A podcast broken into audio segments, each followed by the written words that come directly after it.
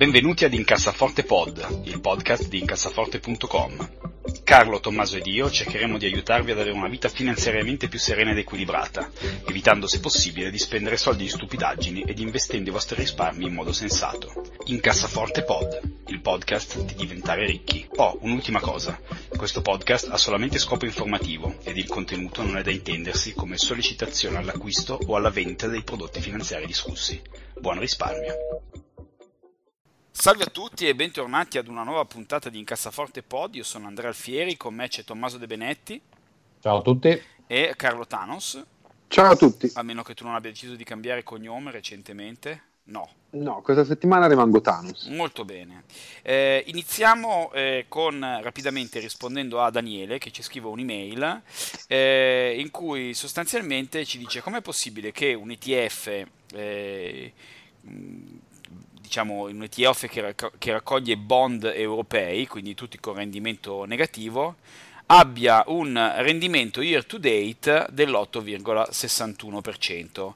Eh, Carlo, ne abbiamo parlato già mh, brevemente settima- nella puntata scorsa, magari vuoi spiegare un, diciamo in parole semplici come mai sono due cose diverse, rendimento in percentuale del bond e invece rendimento di un, di un ETF in termini di prezzo?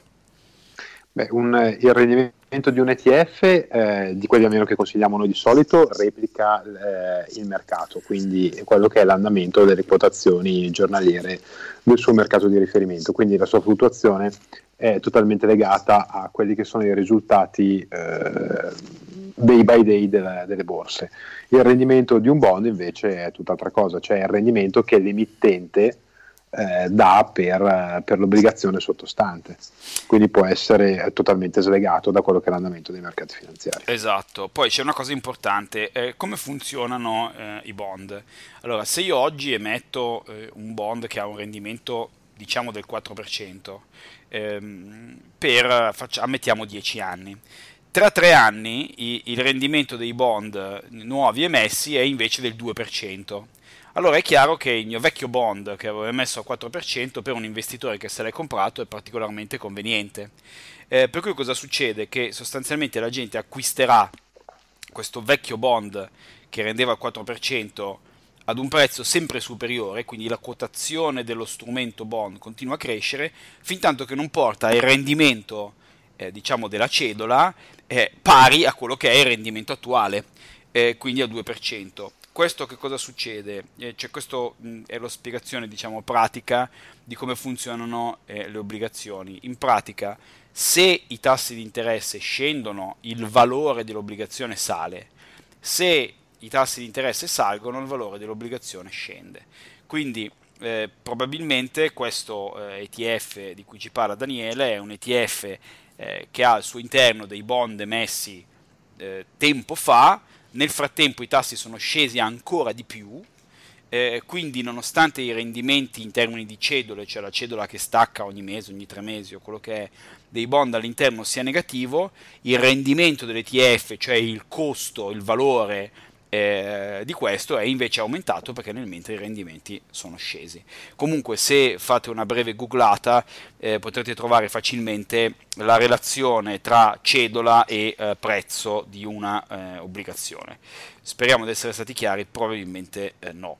Ehm, Tommaso, ehm, io devo, vi dirò la verità, io me la riascolterò quando esce il podcast, questa parte qua, perché effettivamente è, è un, uno step mentale che anch'io non sono ancora riuscito a fare completamente. Per esempio, io ho, de, ho un ETF di corporate uh, bond mm. eh, europei e in realtà a me mi ha reso uh, è in positivo. Quindi cosa devo pensare, Andrea? Che... L'ho preso un paio d'anni fa. E eh beh, che nel, mentre i tassi sono scesi, questo è successo e quindi il valore è salito. Ok, ma allora cioè, a me non conviene comunque averlo. No, attenzione, non confondere il rendimento dopo che l'hai comprato, tu lo compri a un prezzo e il rendimento rimane quello ovviamente, perché c'è il bond che, eh, che dà una, una cedola, eh, quindi quello è il tuo rendimento. Il problema è, lui, l'ascoltatore ci chiede che cosa succede all'ETF che traccia il bond, cioè il prezzo dell'ETF cambia perché il prezzo uh, al quale tu acquisti il bond cambia appunto secondo la relazione che diceva Andrea. Quindi una volta che tu l'hai comprato, a te interessa la cedola. Sì, è chiaro sì, che sì, se l'hai comprato a un prezzo più alto del prezzo di emissione, quello che hai pagato in più, tra virgolette, ti mangia il rendimento della cedola. Cioè, ti faccio un esempio molto semplice, Tommaso. È molto più difficile da spiegare che non da, da, da leggere su Investopedia, una roba di questo genere. Ma ammettiamo che io oggi, cioè io due anni fa, no? quindi l'ETF che hai comprato tu, corporate, facciamo che due anni fa eh, un bond costava 10 ed aveva una cedola di 1 ogni anno, ok? Mm-hmm. Eh, ad oggi, nel frattempo, i tassi sono scesi, quindi uno stesso bond che esce oggi, quindi che emettono oggi, che ha costo 10, ha una cedola al posto che di 1 all'anno di 0,5. Allora, il tuo bond vecchio, no? La gente ovviamente se lo comprerà, perché dice, caspita, il bond vecchio rende 1, non rende 0,5 e il prezzo per la legge della domanda e dell'offerta, quindi il prezzo originario che era 10, salirà fin tanto quando che il valore della cedola sia 0,5 su 10. Sì, ok, capito. Cioè in percentuale sia uguale a quella di oggi, quindi ovviamente eh, deve salire il, il, valore del bond stesso, però se tu l'hai comprato all'epoca hai sempre in mano una roba che hai pagato 10 e che ha una cedola di 1. Il fatto che oggi qualcuno ti dica che vale magari 20, no? è, irrilevante con, eh, col, col, rendimento del, del, tuo bond in termini di cedole. È molto più complesso da spiegare che da leggere, però insomma ricordatevi questa cosa semplice, che i bond vengono emessi ed hanno un valore nel senso di un prezzo, che solitamente è 100, ok? E hanno un rendimento, cioè una cedola. Se i tassi di interesse scendono, il bond da 100 varrà a 110, 120, 130. Se invece i tassi di interesse salgono, il valore del bond scenderà. Tenete in presente questa che è la regola, diciamo, matematica. Ecco, no, io faccio, faccio, una riflessione, poi vi dico una cosa che mi è venuta in mente adesso parlando, non so se, se siete d'accordo anche voi. Uh, per quanto mi riguarda, io tanto consiglierei l'ETF per investire in azioni quanto sconsiglierei l'ETF per investire in bond, nel senso... Eh, se vi interessano i bond, eh, secondo me è un ambiente in cui è più facile fare eh, scelte singola, singole. Eh, quindi prendere il bond di una, di una, nazione, di uno Stato sovrano, ovviamente il più affidabile possibile, o un grande bond di una grande, di una grande azienda corporate. Eh, probabilmente vi ripara anche dai rischi di fluttuazione dell'ETF. Voi comprate il bond, se il prezzo vi interessa in quel giorno, avete la vostra cedola e fine. Sì, ehm, le statistiche, cioè i numeri, dicono che mentre negli ETF azionari sono pochissimi i fondi attivi che battono il benchmark, cioè l'indice, per quanto riguarda i bond invece eh, pare che una gestione attiva abbia eh, rendimenti migliori. Eh, naturalmente un, ETF, anche nel caso dei bond e delle obbligazioni, è sempre una buona maniera per uh, sparare nel mucchio e diversificare molto, ecco, questo, questo certamente. Quindi secondo me non è una cattiva idea in generale. Sicuramente mi, se qualcuno dovesse scegliere eh, investimenti singoli, sì, tenderei a consigliare più le obbligazioni mm, che non, che non le azioni, semplicemente perché hanno fluttuazioni anche minori, intanto io mi sto soffocando. Ehm, Tommaso, c'è un bel articolo del Sole 24 Ore che io ho trovato a seguito di una cosa che hai segnalato tu.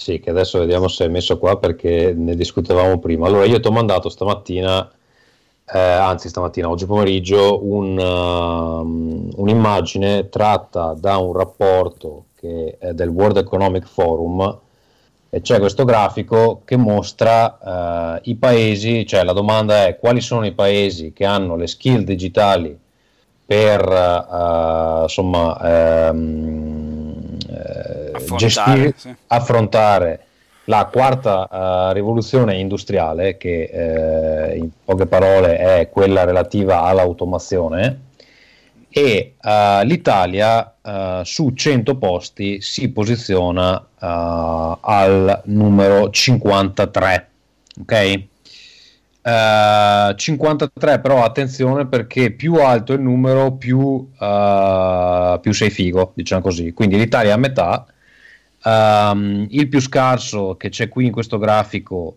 è il Brasile. Adesso non so esattamente perché avessero selezionato, perché non, ovviamente non, non, ci sono tutte le, le, le, nazioni in questo grafico che ho preso io. Il Brasile è il più basso a 34.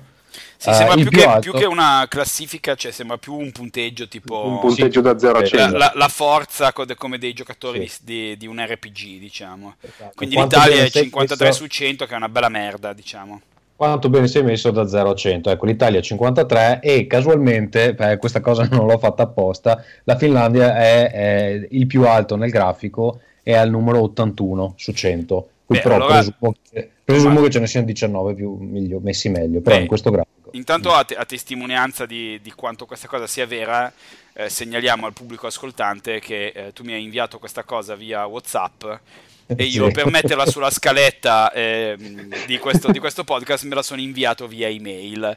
Proprio sì, come facevano detto, in Finlandia probabilmente nemmeno i nonni fanno più una cosa di questo genere giusto? io ti ho detto guarda che se vuoi c'è anche la, l'applicazione whatsapp per desktop e ti esplosa la testa. Sì, sì esatto esatto. Quindi insomma eh, diciamo l'industria 4.0 anche no ecco, mettiamo, mettiamola così no, fa sempre bello è sempre bello vedere che davanti a noi eh, posizionati meglio ci sono potenze industriali come allora, l'India eh, allora, il, il, il um, rapporto da cui sta roba è tratta si chiama Global Competitiveness, Competitiveness Report 2019. Eh, how to end a lost decade of productivity growth. Uh, e vabbè, poi ci sono varie classifiche. Uh, la uh, nazione più competitiva in questa classifica eh, Singapore, è Singapore, numero uno, ovviamente. Sì, esatto, sì. E, e, insomma, nei primi dieci abbiamo Singapore, Stati Uniti, Hong Kong, eh, Olanda, Svizzera, Giappone, Germania, Svezia, uh, United Kingdom e uh, Danimarca. Questi sono i primi dieci, ok? Uh, quindi anche diverse nazioni europee. L'Italia ovviamente non esiste in questa, giusto? Vabbè, non è nei primi dieci, adesso dovrei andare a vedere perché comunque è un coso lungo, quindi non, non l'ho guardato tutto. Comunque, insomma, si lega a questo articolo del Sole 24 Ore che diceva, um, ovviamente adesso non trovo più la, la tab, comunque Uh, parlava di uh, quanto conviene uh, avere la laurea in Italia per quanto riguarda la compensazione economica. Adesso, sì, fanno, fanno uno studio molto, molto semplice del, dell'OSD, che sarebbe l'Ocse, eh, in, in, italiano, che sostanzialmente co- cosa fa? In modo molto anglosassone eh, fa uno studio di quanto convenga laurearsi nei diversi paesi e per quantificare questo quanto convenga eh, praticamente ehm, vede quanto di più rispetto a un non laureato eh, può guadagnare un laureato al, nel corso della, della vita lavorativa. Ehm, quali sono le eh, informazioni chiave eh, che emergono da questo, da questo, studio? Innanzitutto che anche comunque in Italia, e questo direi che è un suggerimento che mi sento di dare un po' a tutti, eh, laurearsi eh, conviene, cioè comunque anche in Italia dove appunto eh, la gente guadagna me- conviene meno che negli altri paesi, comunque eh, i laureati tendono a guadagnare quasi il 40% in più eh, rispetto ai diplomatici, ai diplomati, pardon. Eh, non, non, rispetto ai diplomatici perché quelli là si No, e i diplomatici guadagnano un sacco di, di, di, fantastiliardi. Ehm, la media dell'Ox però è del 57%, quindi insomma in, in Italia conviene, ma conviene un po', un po di meno. Ehm, è vero che il guadagno non è enorme, ma eh, in Italia il costo di, una, di una, il costo di laurea è molto basso eh, stiamo parlando circa di eh, tra i 20 e i 30 mila eh, dollari. Eh, sì, che lo, lo, quantificano in dollari. Eh, sì, che, che, voglio dire nel, nell'ambito di quella che è la stima dei paesi mondiali, eh, diciamo civilizzati, è comunque tendenzialmente basso. Cioè, voi a titolo di esempio sappiate che negli Stati Uniti più o meno un, un, anno di laurea in una buona università costa tra i 50 e i 100 mila dollari. se mettete insieme se mettete insieme tutti i costi, quindi un anno, non tutto il corso di laurea, bensì uno. Ehm, il totale diciamo, eh, vantaggio è nel corso di una carriera, eh, stiamo parlando di circa 400 mila dollari per gli uomini e 300 mila per le donne, perché ovviamente poi in Italia c'è una grandissima discrepanza nei guadagni tra eh, le due cose. Ehm, Carlo, eh, qualche... Aspetta, perché questi, sì. questi, questi numeri sono Cioè, poi bisogna toglierci le tasse e non so, se tolgono anche, esatto. anche, il costo, non so se tolgono anche il costo del, del corso di laurea uh, in sé. Quindi quello che ti rimane poi alla fine è abbastanza meno, eh, perché sì, sono... Togliendo, togliendo, tutto, l'articolo dice circa 190 euro per gli uomini e 150 per le donne. Esatto. Che comunque, vabbè, nel corso di una vita, cioè, ti compri un appartamento, ecco, diciamo, con, con, uh, per il fatto di avere la laurea. Certo, poi però andiamo a vedere eh, gli extra guadagni per paese e vediamo insomma una, una, una, una, situazione piuttosto drammatica, nel senso che comunque l'Italia è uno dei paesi dove conviene meno.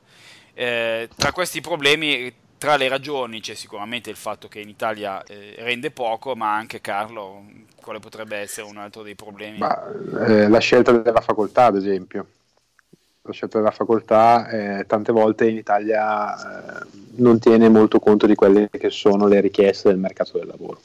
Quindi magari tante volte, noi l'abbiamo detto tante volte anche Però io sta roba, non, cioè, onestamente non riesco a capirla, perché sta roba esiste in tutti i paesi. Com'è che l'Italia ha sta... Cioè, quali sono ste cazzo di richieste del mercato del lavoro? E quello secondo me è un po' il problema. Perché il mercato del lavoro in Italia non ha bisogno di niente fondamentalmente, ha bisogno di schiavi. ma perché? Ma non è assolutamente vero. no, no, beh, no, assolutamente. No, diciamo che... Cioè, non è che gli altri paesi non ce l'hanno le, le lauree bizzarre. No, no, certo, però gli altri paesi probabilmente hanno, secondo me, due vantaggi rispetto all'Italia da questo punto di vista, che comunque rimane uno dei paesi del G8, quindi lo dobbiamo paragonare con quelli lì, eh, del G7, insomma, eh, che gli altri paesi forse sono un po' più ricettivi per queste altre lauree, diciamo così, bizzarre, come mercato del lavoro e l'altro è che gli italiani tante volte tendono ad andare a fare dei lavori dove magari c'è veramente poca domanda. Ad esempio, non mi spiego come mai in Italia ci sono, eh, non so se 4 o 5 volte gli avvocati che ci sono in Francia.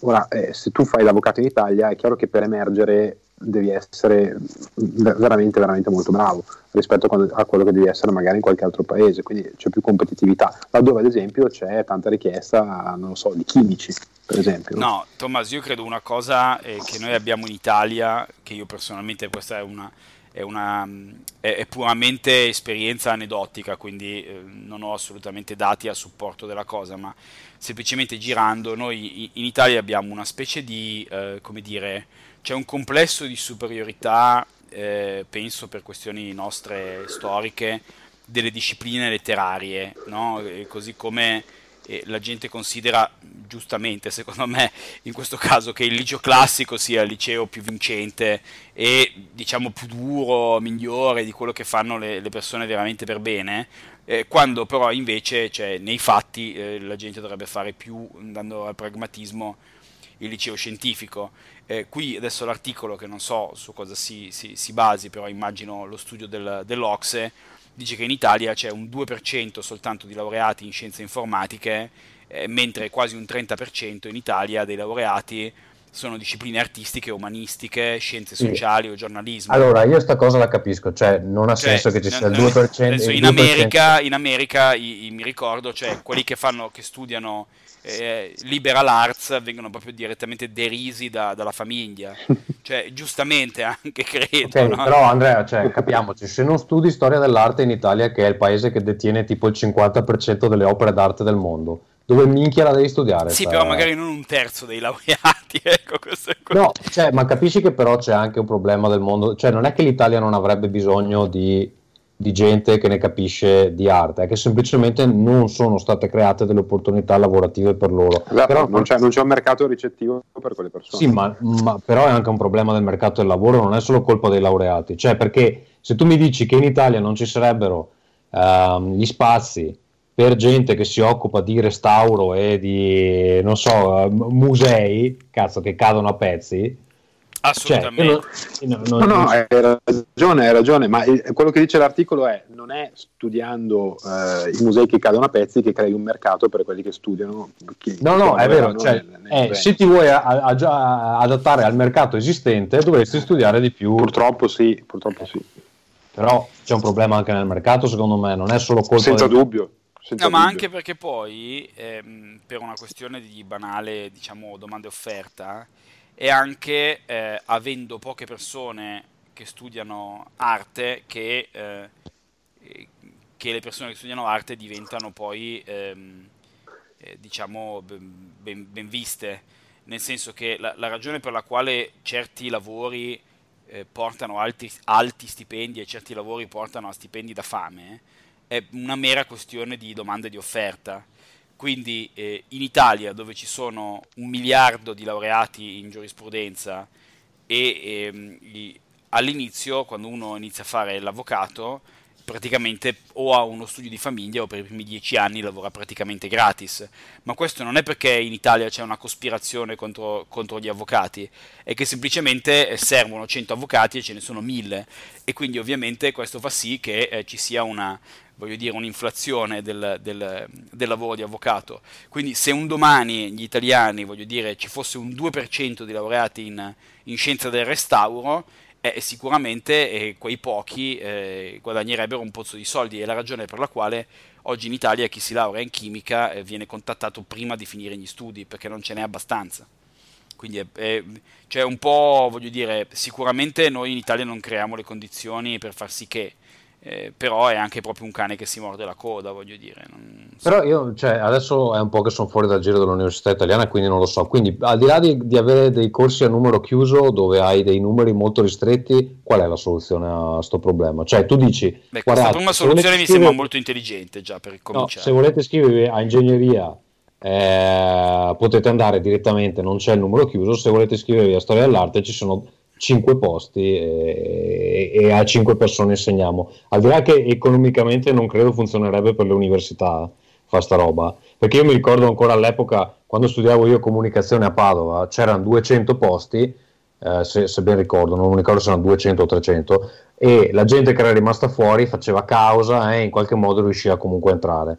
Quindi sì, c'è anche, poi, c'è anche, poi, tutta quella cosa lì che eh, cioè, entri a, a suon di, uh, di avvocati che poi sì insomma cioè, per avere un posto che poi comunque devi andare a fare la lotta con, con chi magari se l'è pure guadagnato um, e adesso immagino molti di questi saranno ovviamente disoccupati sì. o a fare gli influencer su, sì, su sì, Instagram come, come, si chiamava Carlo? Eh, sei un bel... Taylor Mega Taylor Mega, Taylor Mega. sei un bel sedere puoi fare anche l'Instagram se no non, non, non vale la pena eh.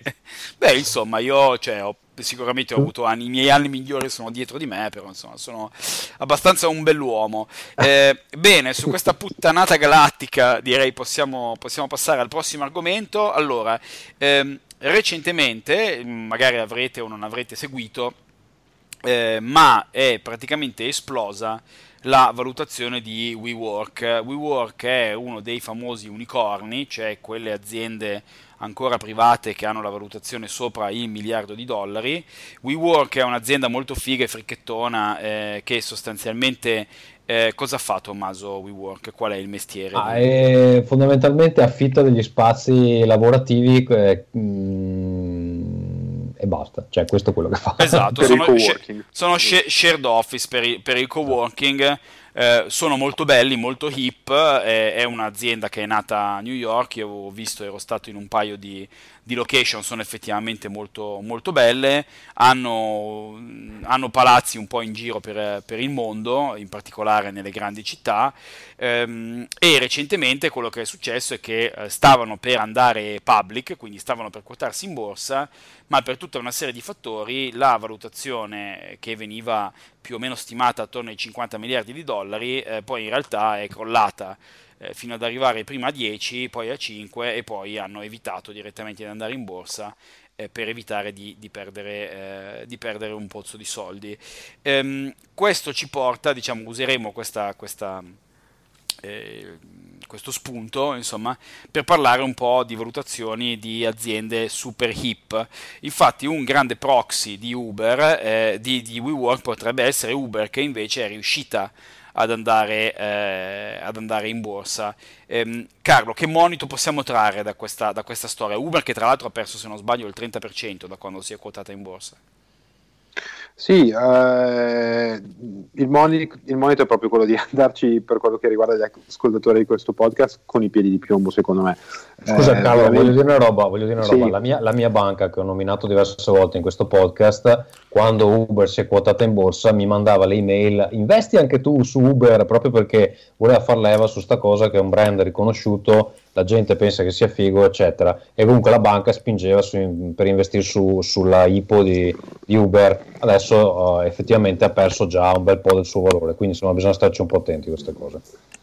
Sì, sicuramente la, la, regola è che queste aziende unicorno in realtà vanno valutate esattamente come tutte le altre aziende, cioè bisogna valutarne il modello di business, eh, il cash flow, eh, la solidità, eh, appunto del, la, la, sostenibilità nel lungo periodo del, del, modello di business e se effettivamente ci sono utili, perché la vera grande eh, prova di queste società è riuscire a garantire utili e dividendi costantemente negli anni, perché se prima le valutazioni si reggono sulle aspettative che il mercato ha eh, per, queste, per queste aziende prima della loro quotazione, poi riuscire a trasformare anni e anni di perdite e di bilanci in rosso che vengono ripianati dal, dagli azionisti prima private e poi, e poi nei primi anni di valutazione e far sì che l'azienda poi sia in grado effettivamente di sostenersi da sola è, è, un, è una prova su cui in tanti sono caduti. Eh. Qualcuno sembra, in, adesso faccio un elenco veloce di quelli che sono gli unicorni degli ultimi anni, no? eh, Uber, Airbnb, eh, Snapchat, WeWork stessa, eccetera, giusto per dire alcune delle più famose. Eh, Airbnb, per esempio, eh, tra tutte sembra quella messa un pochino meglio come, come sostenibilità del business.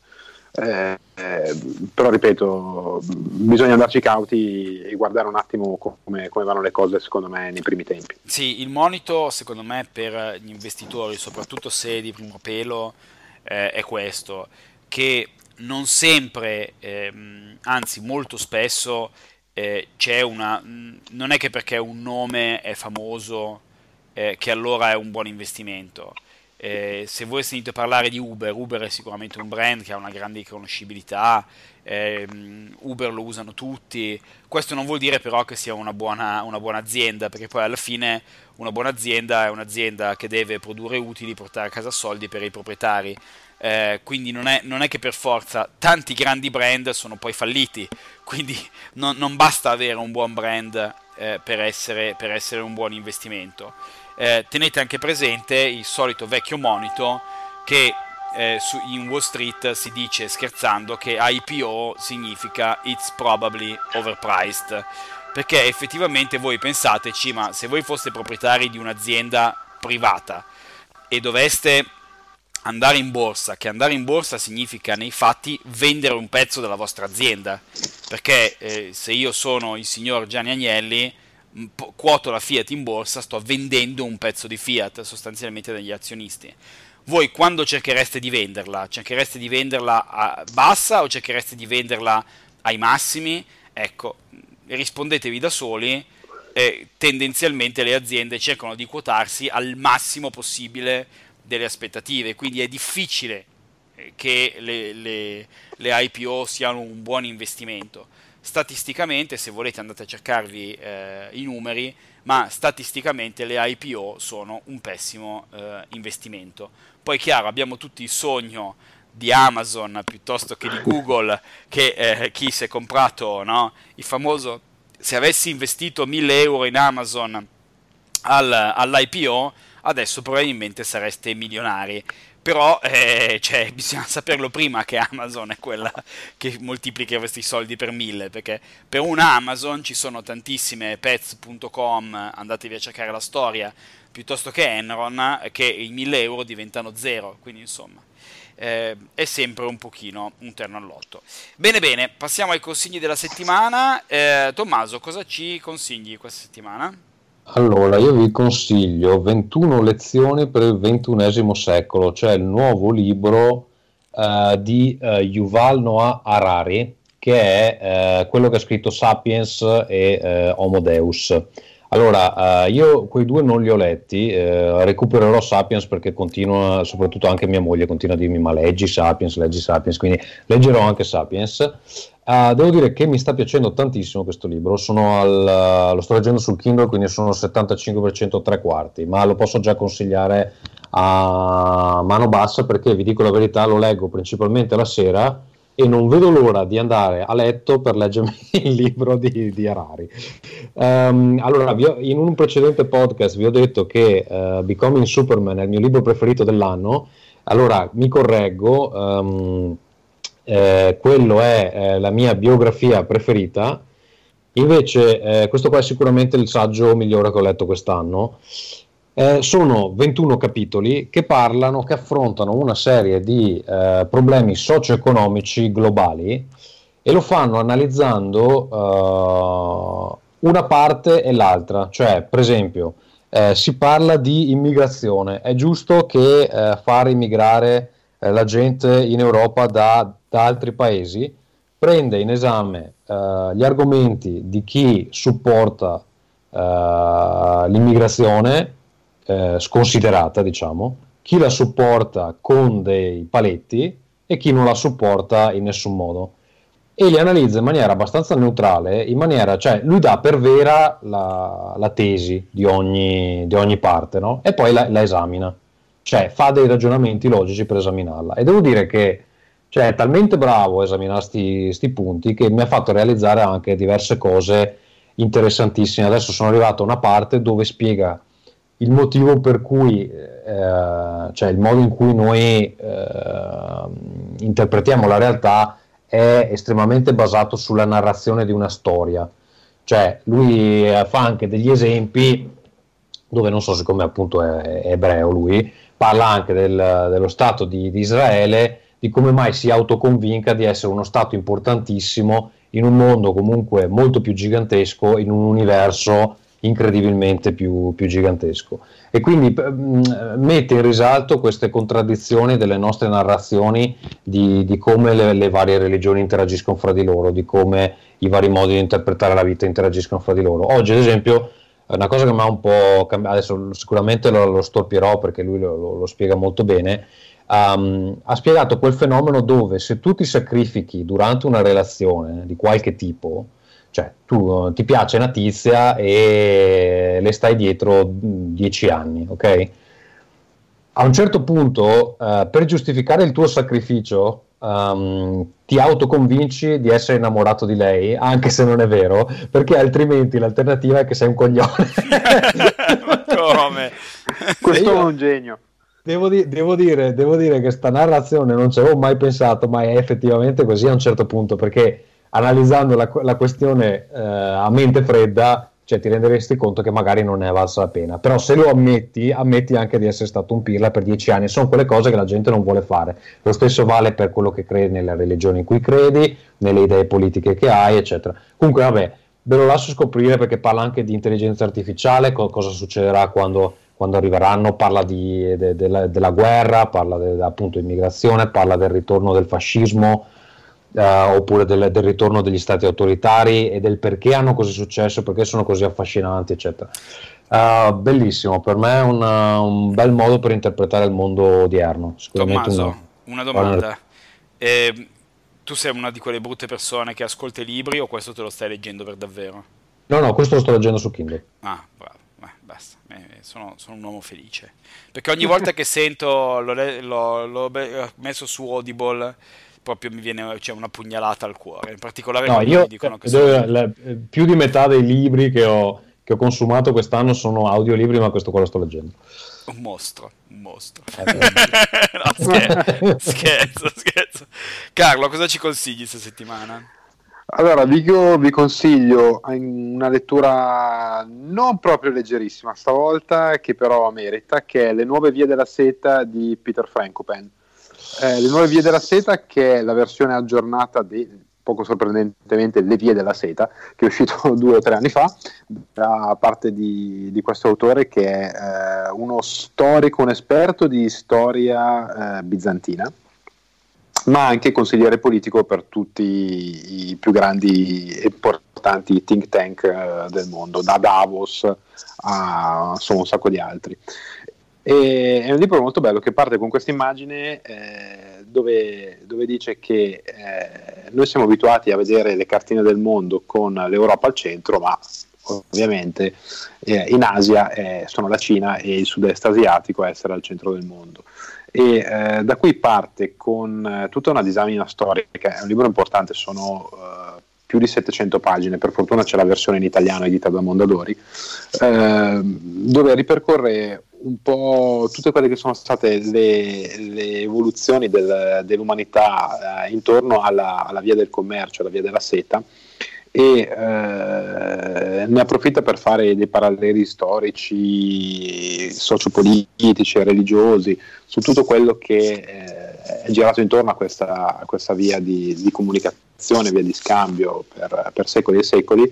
Eh, fa tutta una serie di paralleli su, ad esempio, come eh, parla proprio senza remore del, del, rapporto con i musulmani, dove dice eh, i musulmani fino a insomma, eh, pochi secoli fa erano forse la religione più, più illuminata, no? eh, erano facilitatori di, di scambi commerciali tra eh, cristiani, ebrei, ortodossi. Eh, voglio, voglio, voglio, ricordare questa gag che, che eh, se, tipo che se dici alle mamme pancine che che vogliono imporci i numeri arabi si incazzano senza così vabbè. Beh, fantastico.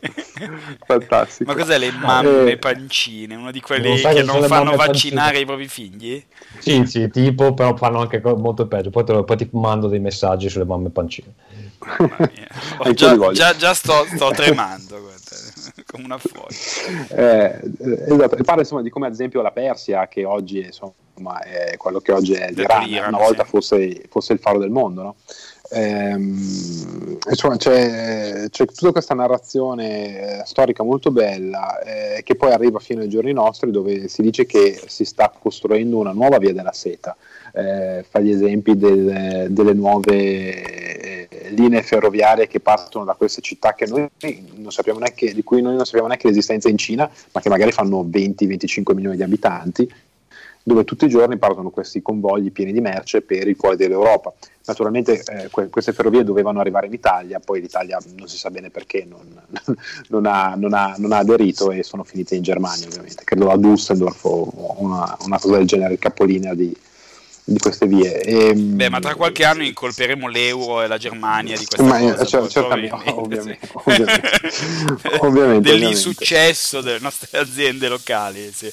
Com- esatto, e, e, e, conclude con questa, con questa nuova cartina del, di quello che sarà gli scambi commerciali nel prossimo futuro, dove purtroppo nell'Europa del Mediterraneo non c'è niente, la cartina è bianca, non ci sono centri di interesse, non ci sono vie di comunicazione, c'è solo mi pare un gasdotto, una cosa del genere e, e, basta, quindi può anche servire da, da monito. Ecco. Ripeto, non è leggerissimo, sarebbe una di quelle letture eh, complementari a certi esami universitari, quindi se c'è qualcuno no, che sta studiando, eccetera. Carlo, io ho iniziato quello prima, eh, però non, non, sono riuscito a finirlo perché lo trovo un po' pesante. Cioè, ha dei, eh, fatti, sì, sì. Inter- ha dei fatti, interessanti, sì, che, cose che non sapevo assolutamente, però è un libro di storia in pratica. Sì, sì, ok, uno di quei mattonazzi, ok, come io anche potrebbe essere il suggerimento di un'altra settimana, un libro sulla storia di Israele.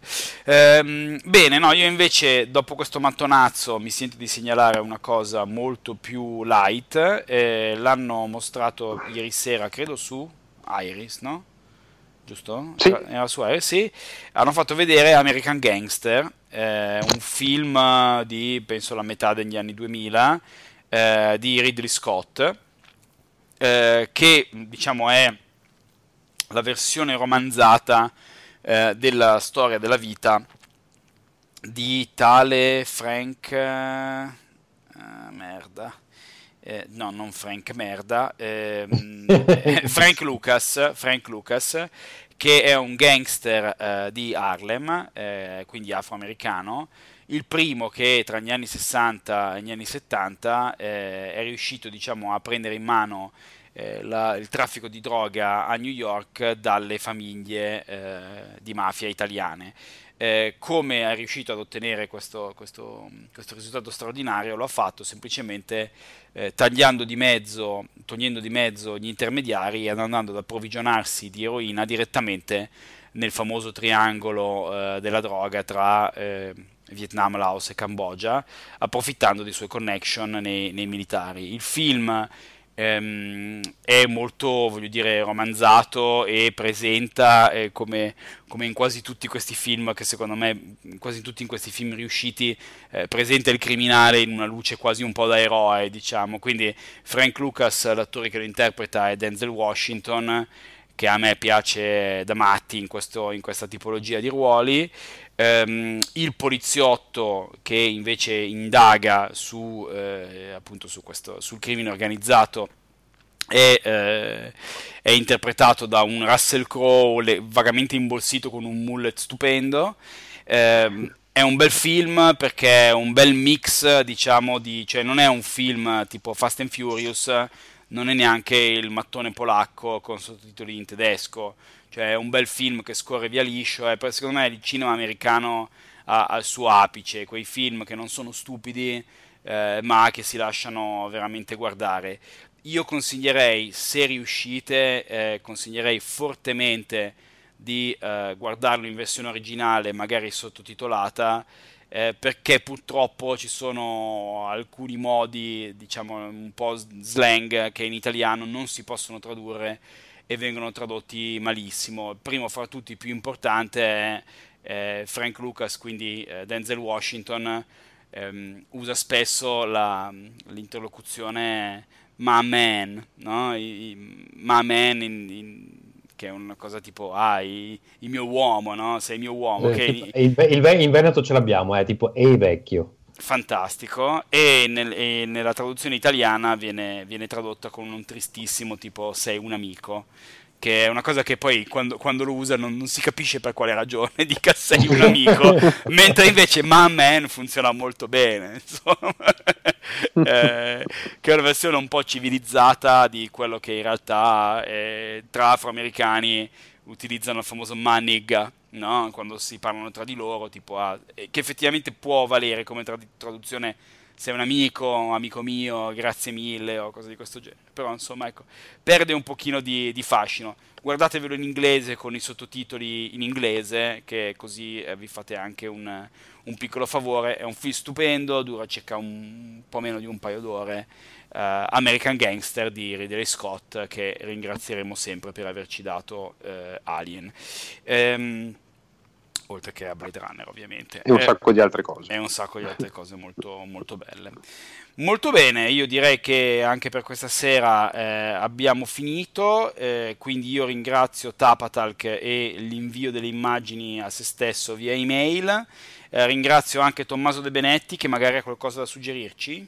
Eh, ciao a tutti, se volete seguirmi potete farlo a uh, @tdebenetti, sarò a Lucca Comics and Games 2019, se qualcuno viene in fiera mi scriva su Twitter e magari eh, ci becchiamo. Cosa presentate?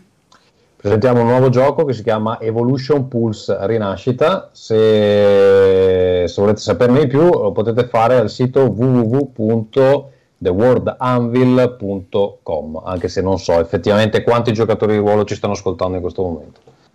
Bene, tu Carlo hai qualcosa da consigliarci questa settimana? Io vi consiglio un canale YouTube che si chiama Bike Radar, trovate tutto quello, è un canale inglese fatto molto bene dove trovate un po' tutto quello che riguarda il mondo delle bici, se vi piace andare in bici, mountain bike o strada, ci sono un sacco di video interessanti, se vi piace. Molto bene, io ringrazio nuovamente Tommaso e Carlo e ci sentiamo tra un, una qualche settimana. Ciao a tutti. Ciao. Ciao.